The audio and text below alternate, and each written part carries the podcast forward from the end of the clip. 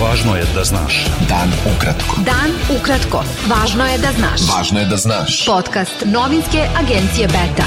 14. juna sa vama Darko Čačić.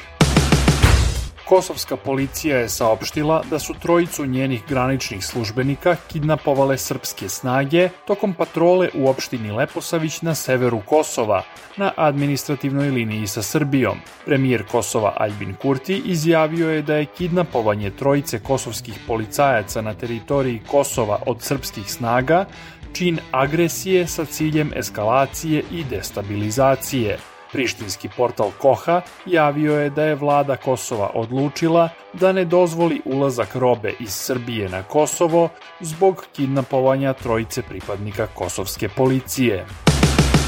Ministarstvo unutrašnjih poslova Srbije saopštilo je da je policija Srbije uhapsila tri pripadnika kosovske policije u opštini Raška na teritoriji centralne Srbije – Srpski policajci ni u jednom trenutku nisu prelazili administrativnu liniju sa Kosovom, niti su bili blizu nje, rekao je državni sekretar ministarstva Željko Brkić i direktor kancelarije vlade Srbije za Kosovo i Metohiju Petar Petković demantovao je tvrdnje prištinskih zvaničnika da su kosovski policajci kidnapovani, rekavši da pripadnici srpske policije nisu kročili na teritoriju Kosova.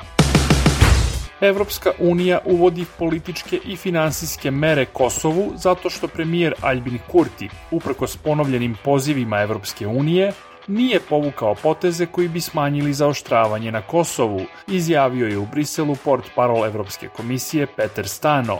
On je takođe odbacio tvrdnje Prištine da je Evropska unija pristrasna u korist Beograda u briselskom dijalogu.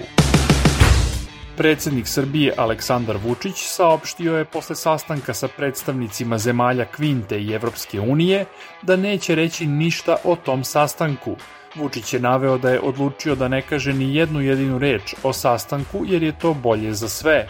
Bivši predsednik Srbije Boris Tadić rekao je da je ta izjava Vučića skandalozna i suštinski protivustavna, jer je šef države u obavezi da obaveštava građane o tome šta radi u njihovo ime. Šef poslaničke grupe Narodne stranke u Skupštini Srbije Miroslav Aleksić izjavio je da će naredni sedmi protest Srbija protiv nasilja biti održan u subotu u Beogradu i da će početi kao i do sada ispred Doma Narodne skupštine u 18 časova. Aleksić je rekao da će na protestu govoriti javne ličnosti i žrtve režima, posle čega će kolona krenuti bulevarom kralja Aleksandra do Slavije, pa preko autokomande do Mostarske petlje, gde će saobraćaj na autoputu kroz Beograd biti zaustavljen do 21 čas.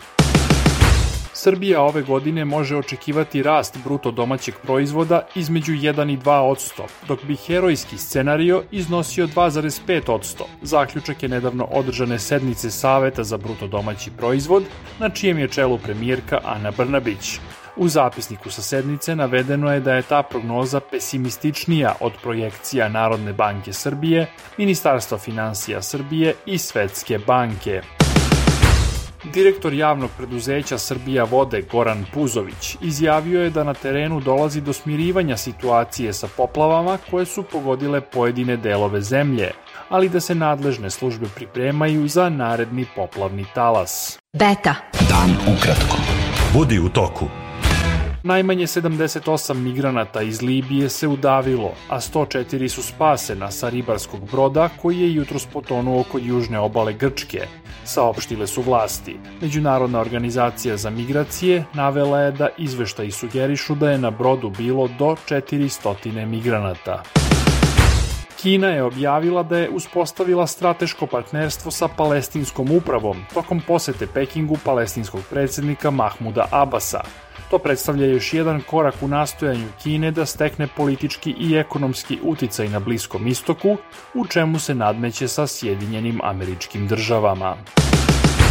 Evropa će se ovog leta suočiti sa jačim, dužim i češćim toplotnim talasima, kao i sa sušama, poplavama i požarima koji ugrožavaju prirodu, zdravlje ljudi i ekonomiju, upozorila je Evropska agencija za životnu sredinu.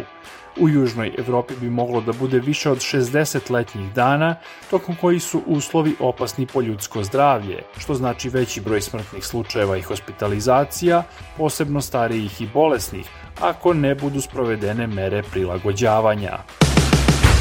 Bilo je to sve za danas. Sa vama je bio Darko Čačić. Do slušanja. Pratite nas na portalu beta.rs. I društvenim mrežama. Važno je da znaš. Dan ukratko. Podcast novinske agencije Beta.